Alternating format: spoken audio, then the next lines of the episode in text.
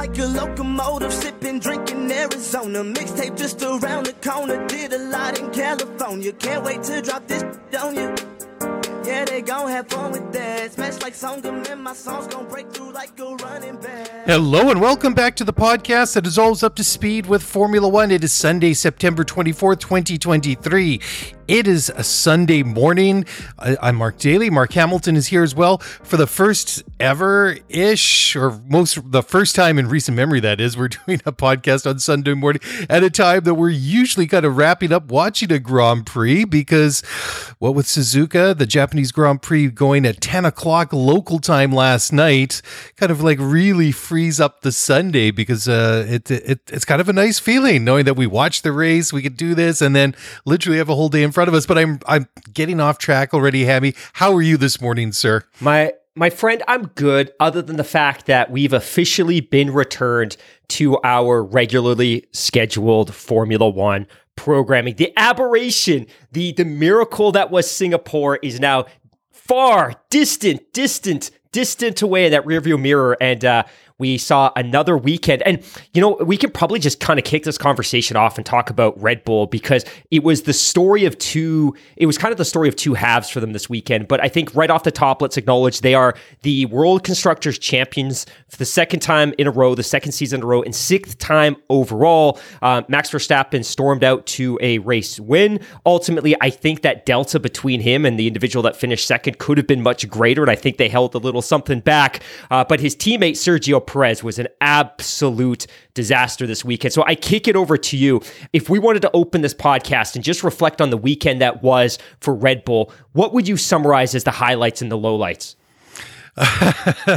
well, Max was all of the highlights and Sergio was all of the lowlights once again. because, go. like you say, you we've returned to our, our regular programming and you know, I mean, talk about such an up and down season for for for Sergio Perez. I mean, Max has been rock solid. That's why they they've won the constructors championship so early. He'll he can potentially uh, win the or wrap up the world championship, but next weekend in Qatar, or is it two weeks? I've forgotten. It's uh, there's two so weeks. many races, right? Two weeks, two weeks uh, when we go to to Qatar to Lusail. So, you know, I mean, and and that's it. I mean, Sergio's done well, but I mean, he's had a lot of pretty bad weekends. And let, let's just put it out there.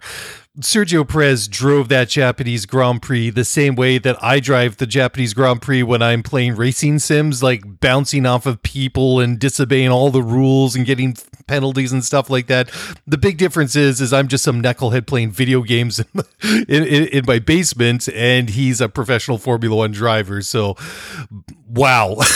yeah, and I sent you, I sent you a message on on Saturday, the day of qualifying, and you know Max obviously qualifies on pole and I think my point to you at that that moment was I think he was trying to make something of a statement, right? That there was there was an awful lot of noise and criticism surrounding Red Bull coming out of Singapore that hey, have they lost their way? Is this related to technical directive 0018? Is it something else? It's something else.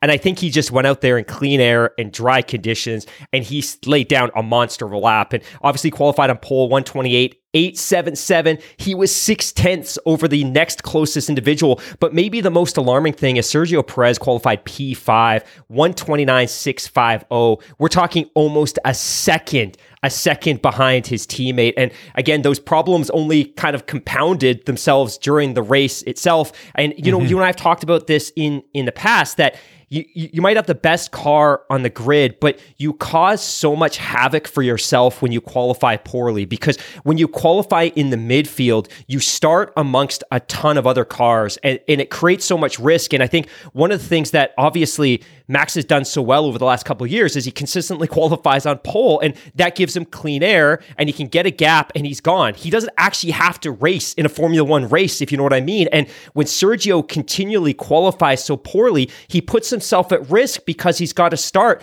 three, four, five rows back and he's amongst a ton of cars. And then that's exactly what was his undoing today was he just he just created a series of unforced errors that that kind of ripped apart his race, and ultimately he DNFs.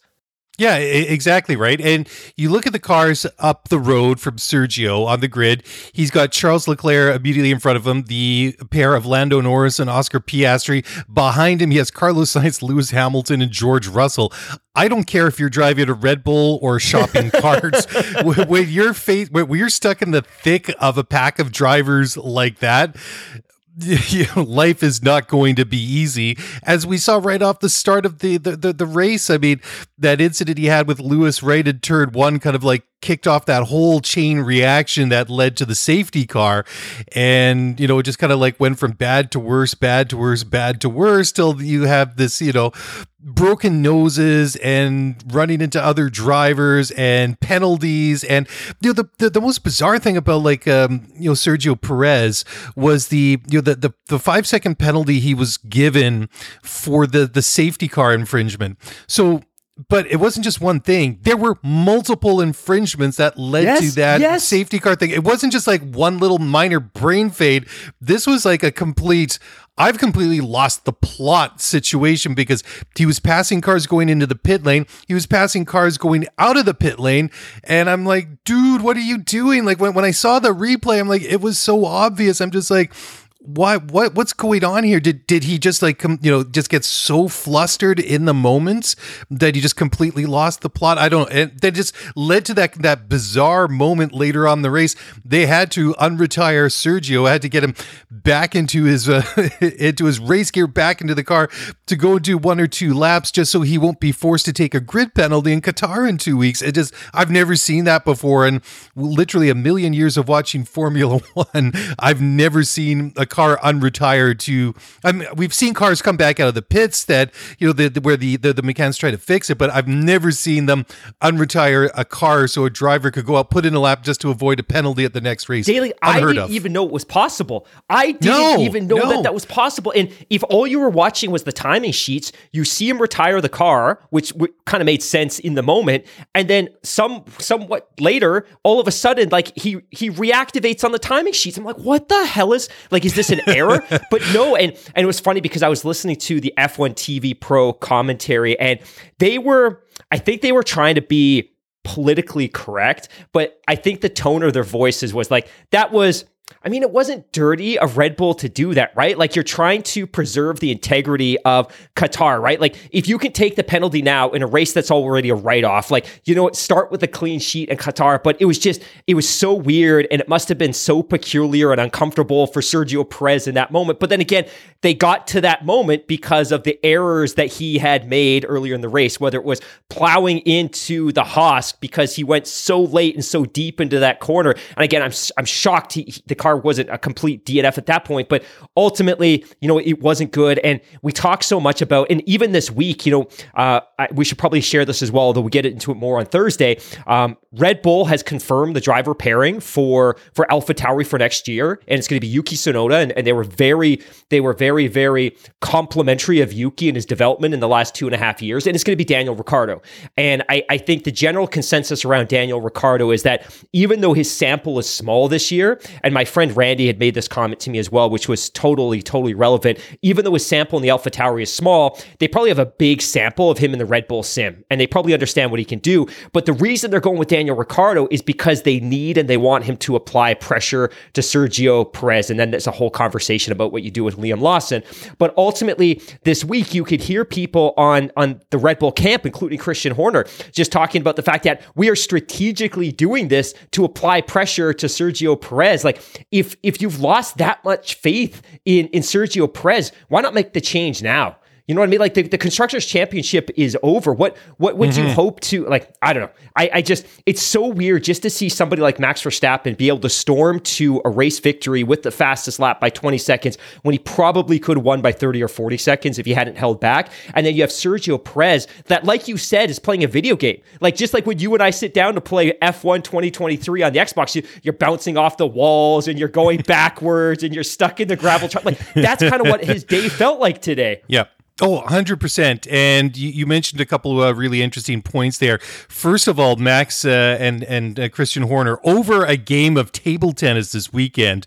Max said that he wanted to win the race by 20 seconds. That was his goal. He came pretty close to, I think he was about a half or point, you know, three quarters of a second, 0.7 seconds off, something like that. So that was one thing. But the, the whole point, um, or, or to the conversation about the announcement of the pairing of uh, Yuki and Dan Ricciardo at, uh, at at uh, AlphaTauri for next year, Christian Horner told uh, Sky Sports, and I got the quote here in front of me. He said, "Quotes: uh, Who knows? At Red Bull Racing, we want the two best drivers that are available.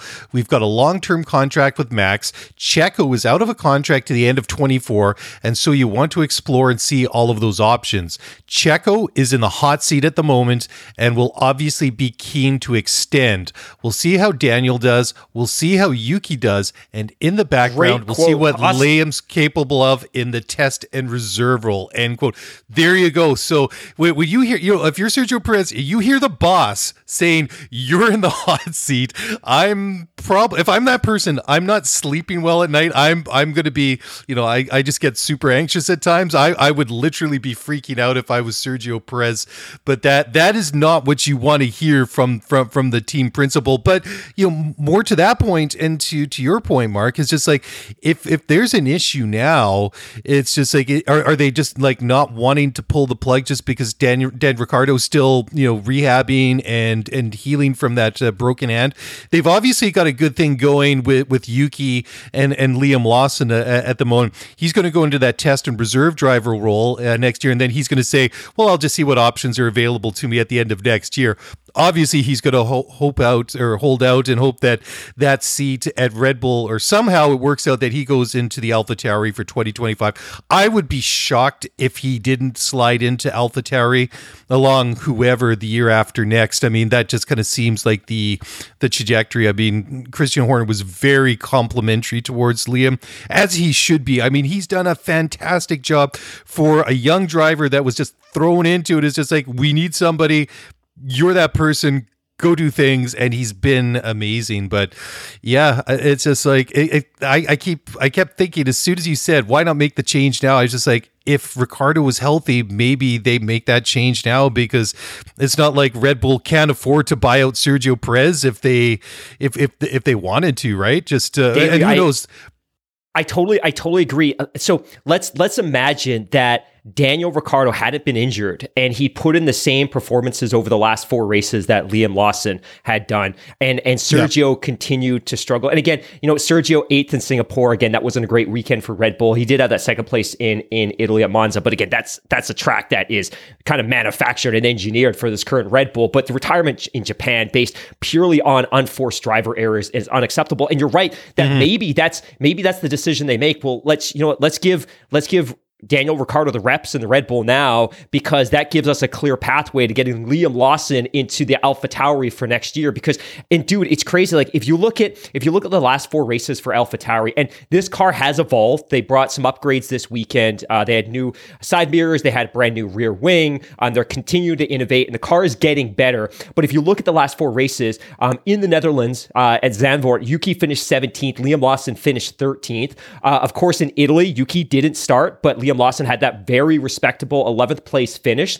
In Singapore, Yuki retired. Liam Lawson had that phenomenal ninth place points finish. And then this weekend, Yuki finished 12th, Liam finished 11th. So while there's all this complimentary language about Yuki and his development in two and a half years, he's been outperformed in four races by a rookie who has zero Formula One reps at all, at all, which mm-hmm. is which is remarkable. And it's it's crazy to think that this guy won't have a seat next year unless unless they can find a loan agreement for him. But I just I don't think, and I saw some people commenting on this this weekend that I don't think Red Bull want to put him on loan to another team next year because I think they anticipate that they are going to need him full time in that car. He he might start the season as a Red Bull reserve driver, but I think they anticipate that the dominoes will fall, Sergio will go, Daniel Ricciardo will move up, and that AlphaTauri seat will open. So I don't anticipate seeing him out on a on a loaner deal. But it was crazy, and he was good good this weekend. Of course, I think the strategy helped him a little bit in terms of being able to recover that position from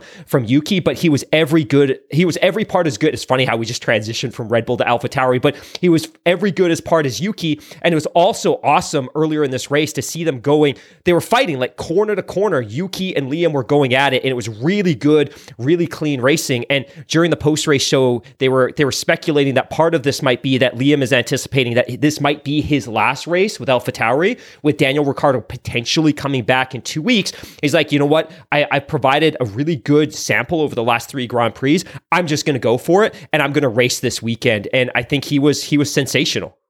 Yeah, absolutely. And I was just kind of thinking too, based on just what we'd been talking about, some of the things that you said, had Danny Ricciardo not been injured, right? And with nothing left for, for Red Bull to worry about, they, they could potentially, if they wanted to, and I, I'm not advocating for Sergio Perez to, to, to get the sack, right? But I mean, if they wanted to be really cold and look towards like, like next year, they could say, okay, well, we got Liam that's come in to fill in for Ricciardo. He's done an amazing job. Let's get him some meaningful time in a F1 car for the remaining races of the season. Yuki's locked up for next year. Max is locked up long term. We got, uh, Ricciardo coming back. We've got his like a couple, of, like a race in a bit or two races in a bit, whatever it is, before he had his crash and broke his hand. So, uh, and plus his sim time. So we know what's going on. We know what Sergio's done over the past couple of years with nothing to worry to race for in the constructors anymore. Max is going to clinch next week or two weeks from now. 100%. 100%. You know, so it's just like if you're looking already towards next year, excuse me and then hitting the like the you, you, want to repeat again and start saying well we want to start making the conversation. We want to start making people think of or forget about mercedes because we can do just as much as the you know we could do what they did over the past decade. Now it's our turn to dominate right? It's like why you know you could get rid of like like Perez right now, put Ricciardo in it for the rest of the season. I mean, it's it's not going to work out that way, but the point is they've been ruthless before and then i guess it would just be like I totally would, agree. it be would, would it be that cold to like cut ties with perez at the end of the season just to get your your like preferred driver like reps for next year i mean i wouldn't put it past them you know because because we've seen how like when it comes to you know the drivers that they wanted their car they're just like they're they're not a, not afraid to make the moves ask any one of the drivers that have been in that car in the last five, six years. Max Max Verstappen, of course, scored 26 points this weekend to Sergio Perez's zero. That means that the gap between the two of them is now a whopping 177 points. That, wow. my friends, is how Max Verstappen is going to be able to secure the championship next weekend or two weekends from now in Doha. Um, yeah. The gap between Lewis Hamilton and Sergio Perez is 33 points. Like that is that is startling. Abs- one, it reflects how uh, efficient Lewis has been in extracting performances and points from that car, but it just shows how disastrous Sergio Perez's season's been. I mean, I think he has eight podiums in 16 races. How many races are we in now? 14, 13? I don't know. But he's only scored a podium in half the races, despite the fact that he's got the RB19 underneath him, which is simply unacceptable. And, and Lewis has had the W14, which hasn't been a great car, which is you know a development of last year's car which is also a car that this year after several races they decided this design is not working for us. We're going to go with the plan b. So we have this frankenstein effect on this w14 and he's within 33 points of sergio perez. So that i mean that's obviously another reason that that christian horner and helmut marko are looking at uh, perez. Why he's in the hot seat? Because yeah he should finish second in the championship to max but we shouldn't have this conversation that that Lewis in an inferior Mercedes W14 that has undergone all these challenges and changes mid-season is is in the conversation to or you know with the potential to leapfrog Perez in the in, in the world championship. You know if that happens if if Lewis overtakes um, Perez by the end of the season, I wouldn't be surprised if they they pull the trigger sooner rather than later with the, with, with Perez. Right? It's just like uh, you would they even wait till the end of 2024, or would you just like uh, you know like what do you really like? I, I, guess it comes down to who could you expect to score more reliable championship uh, points uh, at that point? Would it be Daniel Ricciardo if he's the person that you want to put in that Red Bull? Would it be Yuki Tsunoda if you want to put him in the Red Bull beside Max, or would it still be the safe bet with uh, with uh, Perez because he shouldn't be that far behind Max? He should be behind Max, but we should be talking about kind of like Lewis Hamilton, Valtteri Bottas situation, exactly, right? I mean, how exactly. like like how consistent was Valtteri Bottas? Amazingly consistent in those several years he raced for Mercedes. He won races, he got a lot of podiums, and he had very, very few bad bad weekends. You know, everybody has an off day at the office, you know, let let's be fair, but Sergio has just been wildly inconsistent. And you know, one final thought on this before we we we move on to well, we'll go into a break first of all, but at one point, and this is no criticism of uh, of the Sky Sports David Croft, who I think does a phenomenal job commentating Formula One. But uh, I can't remember which incident it was during the race, but it was I think maybe it was when Perez retired the first time, and there were so many things. So forgive me if I get the timing wrong. But he said, "Well, it looks like Max's, um, you know, ti- your, your primary title rival is about to set to retire from the race or something like that." I'm paraphrasing. I was just like, "Crofty, that's so cute." You know, it's just like. He's, you oh, know, you're man. being so nice. You're being so generous. It's like he has never been Max's legit championship rival. Sure, that gap was pretty close at the beginning of the year, but Sergio actually started the season pretty well. He got a couple of race wins in the first quarter of the season, and then he started struggling. And there, there was going to be no question, I think, to to anybody that at some point Max would open up that gap. It was it was just a question of time. So it was kind of like last year, right, where it was just like Charles Leclerc was Max's championship rival. It's like yeah, on paper he was, but in reality he wasn't really. We all knew that Max was going to win the championship. It was just, you know, it was obvious. Anyways, I think it was just one, one last things. question for you before we kick it. Sure. I, I think we sure. started with 20 minutes of Red Bull Alpha Tauri discussion, but I can't imagine Sergio Perez wants to be there either, right? Like this, the situation isn't working for him. The car isn't working for him.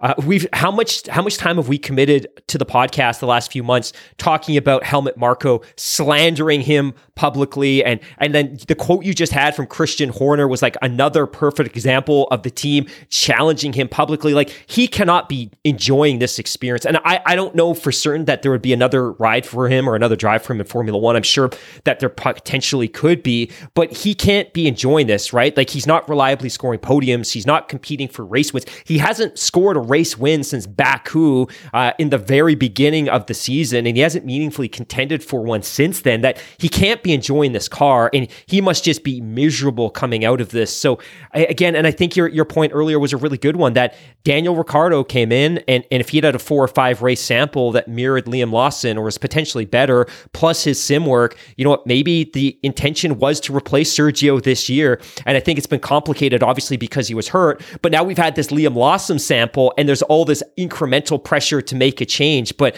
you know, I, I just, I have to think that that's got to be the conversation in Milton Keynes is what do we do with Sergio Perez? I mean, he's not going to cost them a championship. He's not going to cost them prize money because they're, they're already the constructors champion. Um, but I think it's more about what can we do this year to better position ourselves to be successful next year with both of our teams from the jump? I think that's got to be the question for Christian Horner and the rest of the Milton Keynes team.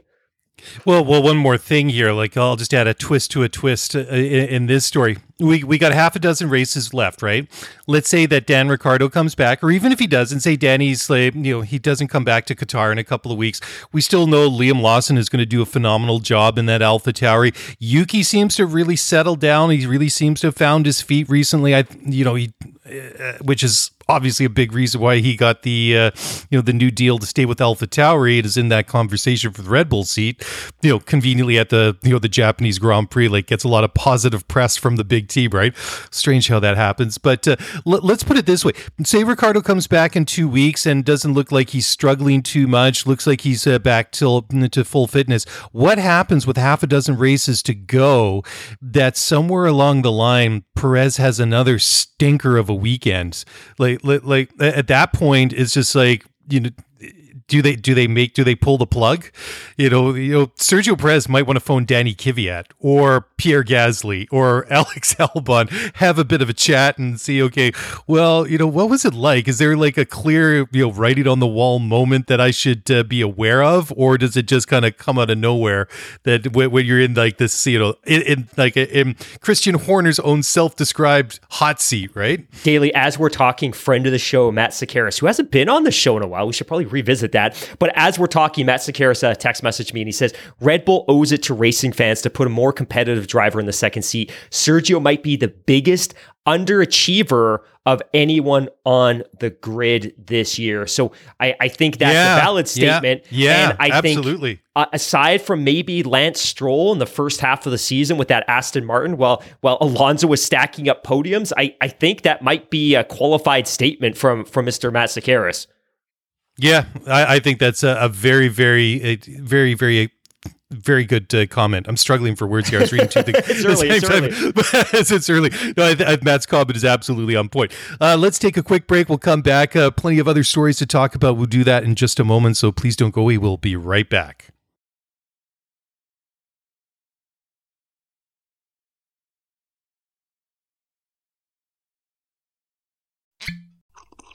Ah, mmm.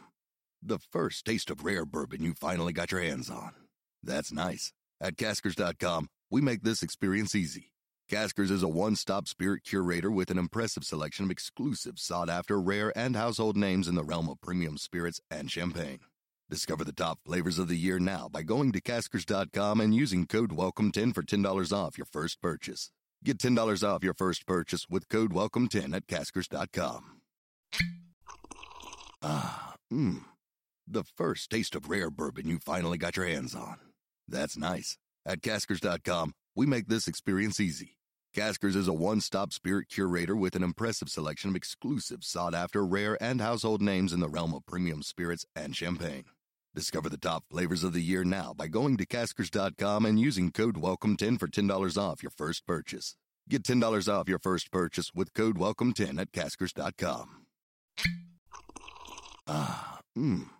The first taste of rare bourbon you finally got your hands on. That's nice. At Caskers.com, we make this experience easy. Caskers is a one stop spirit curator with an impressive selection of exclusive, sought after, rare, and household names in the realm of premium spirits and champagne. Discover the top flavors of the year now by going to Caskers.com and using code WELCOME10 for $10 off your first purchase. Get $10 off your first purchase with code WELCOME10 at Caskers.com.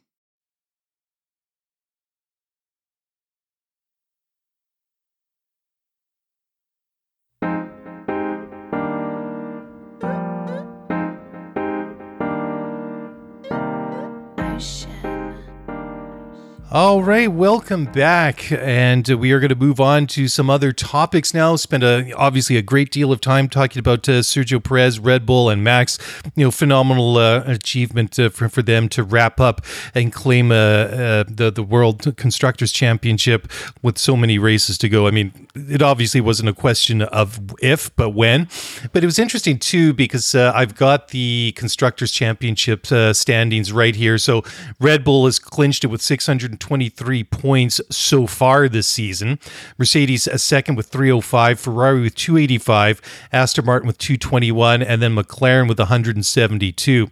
So obviously, the, the big prize has been decided, but Mark, there's some very interesting things going on further down in the constructors. I mean, 20 points now between Ferrari and Mercedes, and that's not a lot of points because Mercedes seems to have found their feet. They're obviously not as quick as Red Bull, but they're competitive. They're reliable. They don't seem to be, well, they're still struggling comparative uh, to where they were a couple of years ago.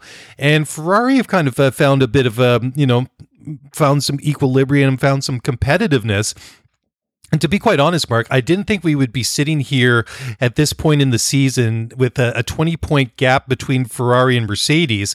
And this is very uh, interesting too, because we saw that uh, incident where, you know, Lewis and George kind of went at it with, uh, had a bit of a, you know, got their elbows out going into was it Spoon or where, wherever it was at one of the corners uh, there and uh, and George got pushed a little wide.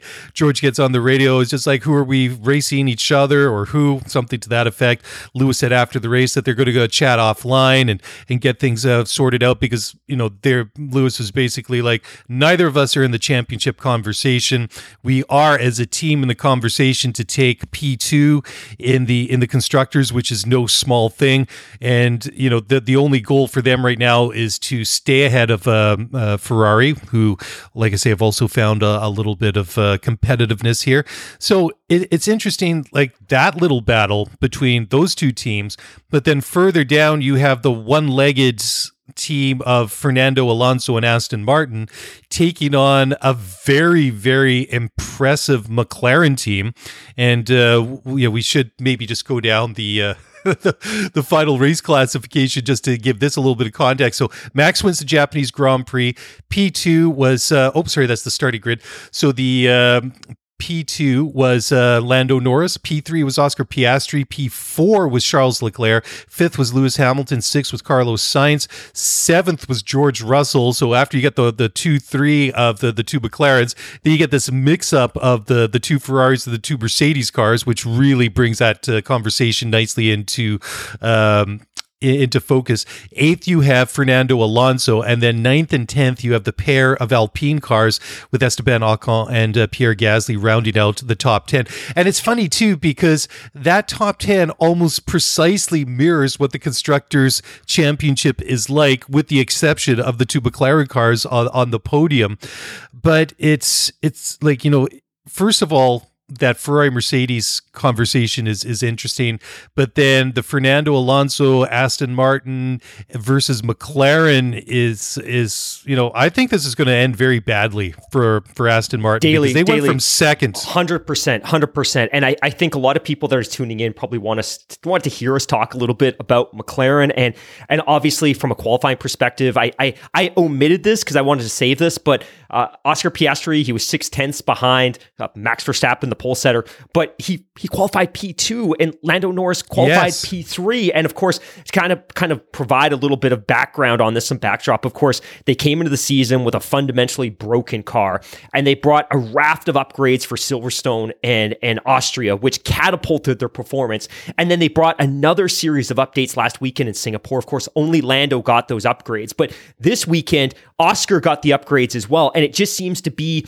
this quantum leap. And the battle that you referenced there that I think is going to be most intriguing is going to be Aston Martin and, and and McLaren. And I think you're right. This isn't going to end well for for Aston Martin. So I just quietly did a little bit of math. In the last two races, McLaren mm-hmm. has outscored Aston Martin 57 to 4. So right now you sit here and there's a 50 point gap between the two teams. They just made up 53 points in two Grand Prix. And of course you look at this like, well, you know, you know, Lance didn't start last race and he had a retirement this week. But I mean, that's that's again fundamentally the the the it's again Lewis or Lance didn't start because he committed a major error pushing too hard in qualifying and wrecked the car and sat out for health and safety reasons. That is a driver error. This weekend, he he was retired, presumably. Again, I, I think there's a lot of speculation that it wasn't the case, but wing damage. Wing damage. Yep, wing damage. So again, he collects no points. And and, and like, oh, I, I love that point that it's not going to end well for Aston Martin. So Aston Martin at one point was P2 in the constructors.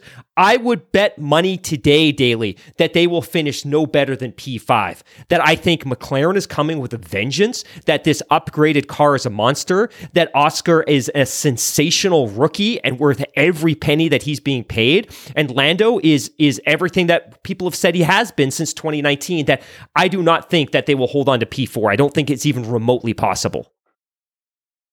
Yeah, yeah. well, well, well. That's the thing. I mean, the the way, like, like who does this in, in this day and age? Who upgrades their car that good over the course Daly, of the have season? you ever seen Merce- anything like this? I've never seen a car so fundamentally tra- like in in prior years teams might Mm-hmm. carry over the chassis from the prior year. And we talked about even Ferrari's done that before and then they bring the new car. This is the same chassis. It's just everything that attaches to that chassis has been transformed. And and you're right like go back to Bahrain. They finished 17th and had a retirement. They were so fundamentally off the pace. They look like an F2 car and now they are the Yep. only team that is meaningfully challenging the Red Bulls Well, well, that's just it. I mean, Lando said his cool down lap, like over race radio. He said, "quote Incredible, well done, everyone. Insane, double podium, two of us up there. We are coming for Red Bull. Let's keep up the work. Incredible. Thank you so much to everyone in the factory, everyone here at Trackside. Love you all so much. Thank you." End quote. And you know, there i think there's a kernel of truth to that because l- let's just uh, take a look first of all at the um, at the qualifying time so so red bull is obviously that combination of honda red bull and max verstappen is, is unbeatable but what what McLaren has done over the course of the season is incredible as well. What they you know to to upgrade that car, like you say, was was pretty much of like on performance wise with an F2 car, literally. I mean, it's not that uh, far off of an, uh, an exaggeration. So Max's Q3 time was an eye watering 128.877. Oscar Piastri's uh, P, uh, sorry, Q3 time was 129.458. Lando's was 129.493. So there's obviously a big gap there. Nobody was touching Max. Uh, but then look at, uh, then you look at the, uh, the Q3 time of Charles Leclerc. He said a 129.542. So they're at least on par with the Ferraris, at least in qualifying trim at Suzuka. So that is a, a pretty good comp. I mean, Ferrari is obviously have their own problems. But then look at Sergio's Q3 time at 129.650 and then kind of go down uh, to the through the order there. Fernando's Q3 time was a 130.560. That, you know, wow. I mean, the, they're so far off of the pace, and McLaren is just absolutely I know. They're, they're blowing my mind. I, I cannot comprehend how they're doing the things that they're doing. And of course, they're going to keep their own secret sauce recipe to themselves because they don't want anybody else to figure it out. So, you know, teams like Mercedes can figure out how to do like this, uh, you know, mid season transition. And, you know, I, I, think you have to give Mercedes some, you know, some recognition of the job that they've done because they look like they were going nowhere fast as well at the beginning of the season.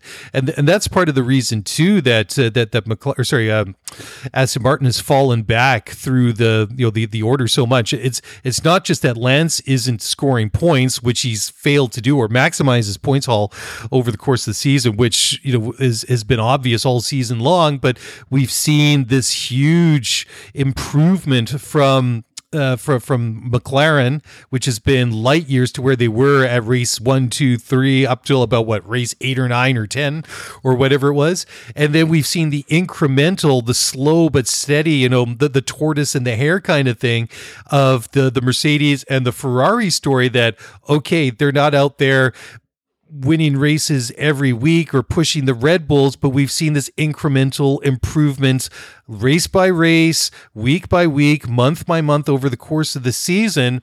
And no wonder, I mean, slow but steady as as they've steadily improved as well. And it's it's no real shock, but I mean that that they've ended up where they are. But it is a real shock where McLaren is. It's a real shock where Aston Martin is, and it won't be a real shock if they end up at that bottom of the top five pile. I mean, and they're they're not going to fall behind Alpine because they're horrible. The team has literally been falling apart from within, and they're just so disorganized, which is a shame because they have a lot of potential. But that's a different story for a different time. I think this is fun, just as a as a fun point of reference. But I brought up the 2022 qualifying uh, classification at at the Japanese Grand Prix. 29 degrees, oh, okay. clear, sunny, dry, warm, very similar to how it was. Of course, Max Verstappen qualified on pole last year. He qualified on pole with a 129.3. This year it was a 128.8. So he was four tenths of a second faster this year than he was last year. Wow. Where it gets interesting, of course, it's a different chassis, and it's probably not a, necessarily a fair comp.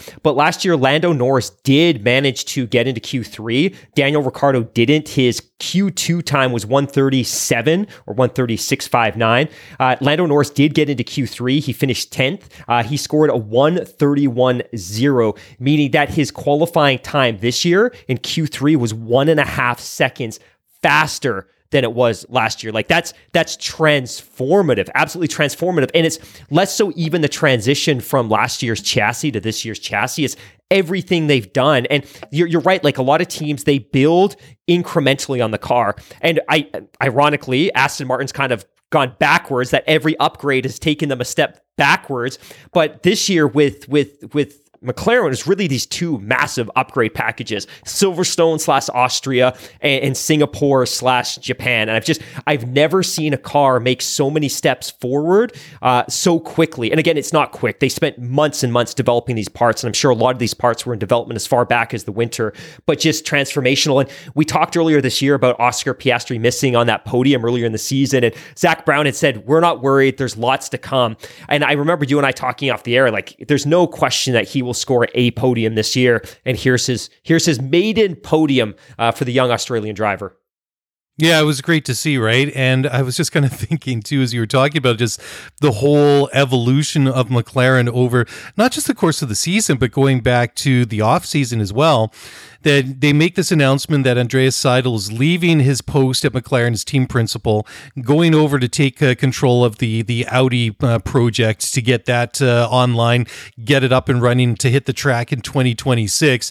And Andreas Seidl has been, you know, one of those people that's been transformative to that McLaren pro, uh, program over the past uh, several years. Because I mean, if you go back to 2015, when you had um, Stoffel Vandoorne and Fernando Alonso at the very pro- problematic Honda You had like Eric Boullier involved, and and I mean, just like they literally cleaned house once uh, Zak Brown got there, and they brought uh, you know Andreas Seidl in, who he, he was uh, what was he was like Porsche's head of the what their LMP one project, right?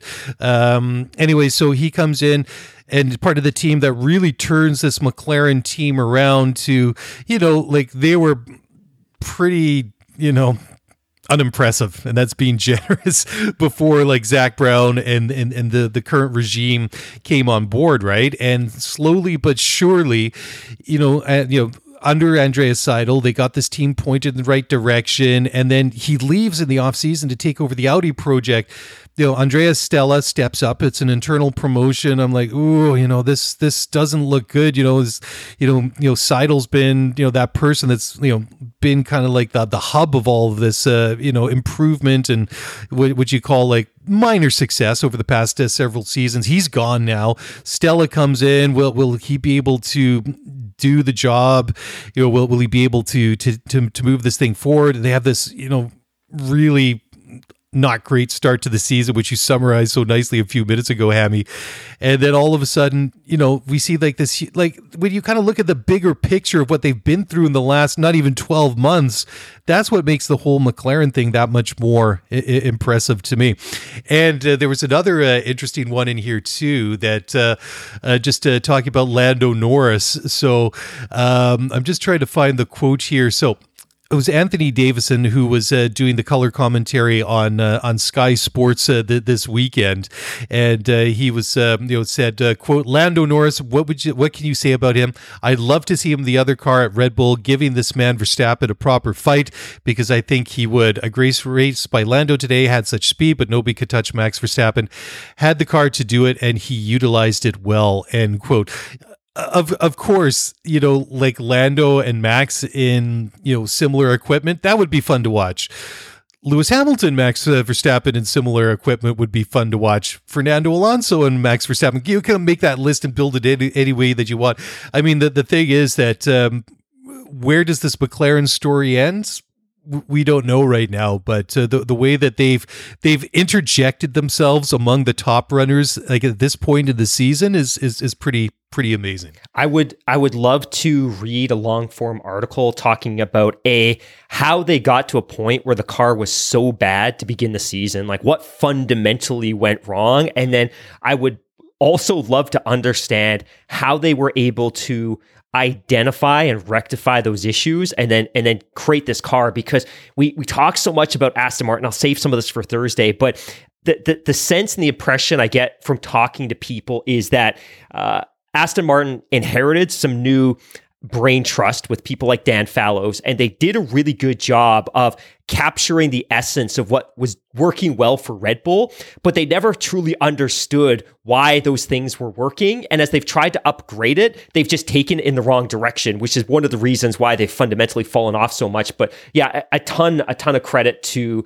to McLaren because right from qualifying through the race, uh, they were sensational. I should also acknowledge that that drag race at the start Daly on lap one when the lights went green between Lando and Max and and Oscar mm-hmm. Piastri was like like we we we all knew it wasn't going to end well for for the McLarens, but I I love the fact that they they went for it. That was amazing it, it, it, was an exciting quarter mile yeah, until yeah, yeah. reality kind of reestablished itself. And then, you know, honestly, what with that that sort of chain reaction and then, you know, like grass and everything flying up into the air kind of really distracted me as to like w- what happened. I was like, okay, who went off the track there? And then by the time we got to about turn three, I, I realized that that that Max was in front of the two McLarens and started to open a little bit of gap uh, that that that quickly. I just wanted to read a couple more quotes, um, just a little bit of odds and ends before we we wrap it up here here. Um, just um, Fernando Alonso uh, talking about the "thrown me to the lions" quote. Uh, just uh, you know, he's pretty vocal on his race radio. Obviously,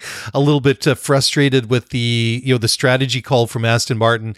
Anyways, he said um, in the media scrum after the race, "quote It was a good race. I think mega start up to P6, and then we had good pace in the race. I think we didn't optimize the strategy. Maybe we stopped too soon at the beginning, too early. Maybe that compromised a little bit the final result. But uh, we were fast, and the pace was a little." Little bit better than expected, so I had fun in the car. I think today we had a little bit more than the results shows. I think P6 and definitely P7 was possible after the start, start uh, but obviously the McLarens were a little bit too far ahead at the moment. We need to see everyone is flat, working working flat out in the factory to bring some new parts before the end of the season. So let's see what that can bring. End quote. So that's interesting again, and we talked about it last week. It's interesting that now in the season that uh, that the teams are still developing, still bringing new upgrades to the car this this late in the season. And I guess it just goes to to show how important it is in the in the constructors to get that uh, you know that prize money. Also, just want to go back to the Ferrari Mercedes battle in the constructors. There was a, a quote that I have from uh, Charles Leclerc here talking to Sky Sports after the race, just addressing that. And and and Charles feels like uh, despite being 20 points behind the Mercedes cars at the moment, that they indeed are better positioned than uh, Mercedes are in this final run to Abu Dhabi in the end of the uh, season in November. He had to say, "quote I mean, they are strong, especially in the race uh, today. They were on it. They put us under a bit of uh, pressure towards the end, splitting the cars too. That was an interesting strategy. So they're strong in the race, but especially in qualifying, it's a bit more inconsistent. But it's going to be a very close fight because we are a bit more inconsistent in the race. They are a bit more inconsistent in qualifying. But I have a feeling inside me that we have learned a few things in the last weekend that will hopefully give us the upper hand for the rest." Rest of the season. So interesting, a little bit of food for thought. So. Just one final thing before we uh, we close it down here, Hammy. Um, I do just want to go down the driver standings, and then we'll we'll do a fantasy update uh, before we we close it down. So Sergio Perez did not have a, a very great weekend. We talked about that uh, at length off the top of the show. Another driver that did not have a great weekend was was Logan Sargeant at, uh, oh, Williams, yeah, the young yeah, American yeah, rookie stuffed it into the wall in in qualifying. Had that uh, you know lockup going into Spoon that took out uh, you know Valtteri uh, Bottas. That led to a literal WTF moment uh, over race radio. That that that actually was a thing, and uh, so he retired from the, the race. You know, I, I I try to be generous when it comes to to rookie drivers and you know getting acclimatized and getting into to, to, to Formula One, but you know just generally, I mean, Logan has had like a pretty rough season. He's one of um, the, the only other drivers that haven't scored a, a, point this year besides Logan Sargeant is Nyck de Vries, who is no longer in Formula One.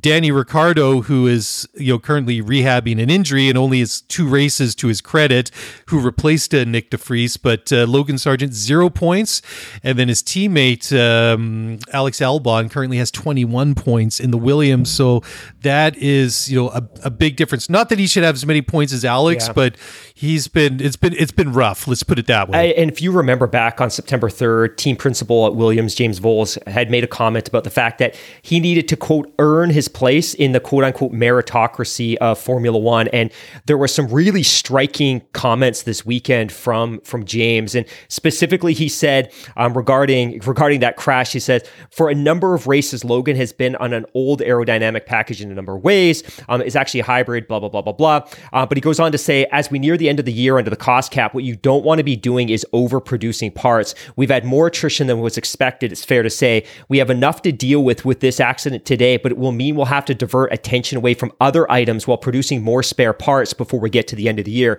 And what he's actually saying here is his frequent crashes are forcing a team that's operating under a cost cap to take financial resources away from the 2024 car to develop replacement parts. That every crash he causes um, is is basically compromising their 2024 championship. And and the, yeah, it's crazy. Like that car, by the way, was a write off, and we can get into the fact that the chassis was done. It was basically a third car, and they took the penalty as a result. But at this point in his season, 16 races into his Grand Prix um, career, like this is fundamentally unacceptable. And I think they were willing to take a waiver on him this year, but I don't think they were expecting him to be so problematic in terms of stuffing that car. But for the team mm-hmm. principal to come out and say, look, you know what, at this point, we're undermining our 2024 efforts because we have to keep developing replacement parts for this car, that is striking. And I think on the back of the comments from Vowles back on September 13th, I think it's fair to say that Logan Sargeant will maybe finish the season. Maybe. I, I, I don't know. I think we've still got six races left,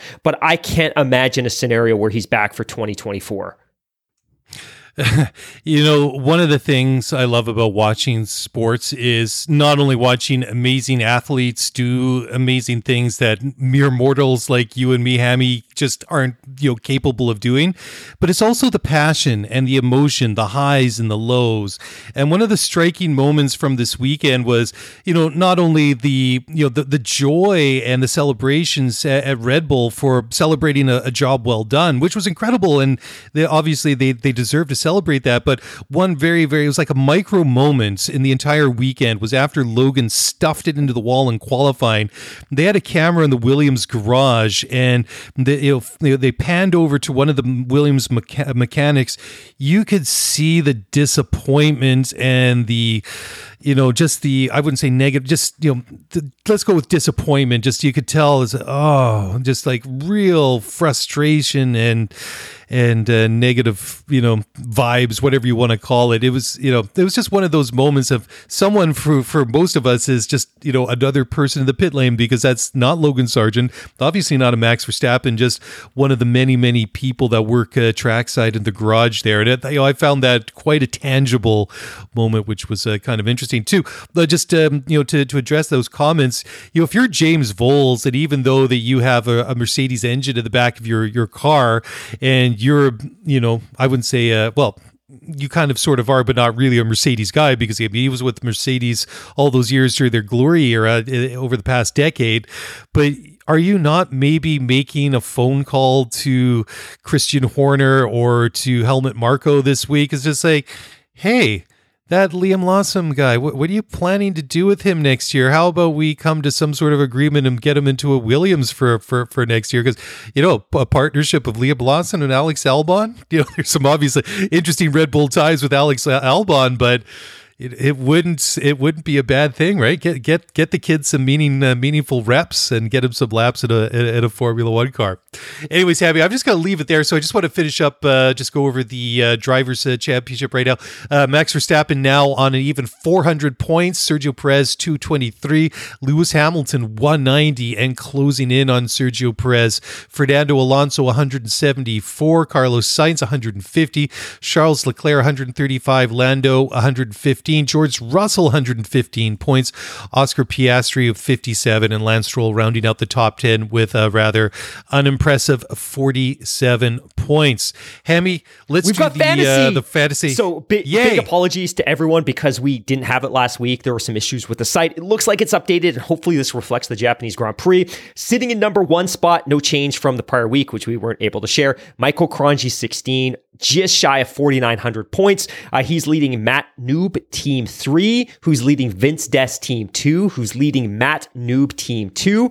Uh, there's a new team here that I've never seen before, Relam- Relampago Marquinhos. I, I will learn how to pronounce that properly for next week. Uh, in number six, our good friend Bengals Bubs. Number seven, Crash Team Racing 1. Number eight, Go Tifi Team, followed by the Bad Guys Bye Bye, followed Axis Mon, followed by Yellow Racing, followed by Aaron Kiernalainen, followed by Lions F1, followed by Rossinieri Team 1, followed by also last place. So I, I think if there's a takeout here or a takeaway here, there's still a lot of movement um, in this championship, even though we've only got six races left in the F1 championship. But right now, the number one and the number two spots are separated by, I'm doing some quick math in my head, uh, they're separated by 58 points. And the delta between the first place finisher and the third place finisher currently is about 53 points or 63 points. So oh, wow. still lots wow. Of movement. I have slipped. I'm, I'm currently number 309 and falling rapidly on 4,200 points. But again, the championship is not yet decided. And then finally, Daly,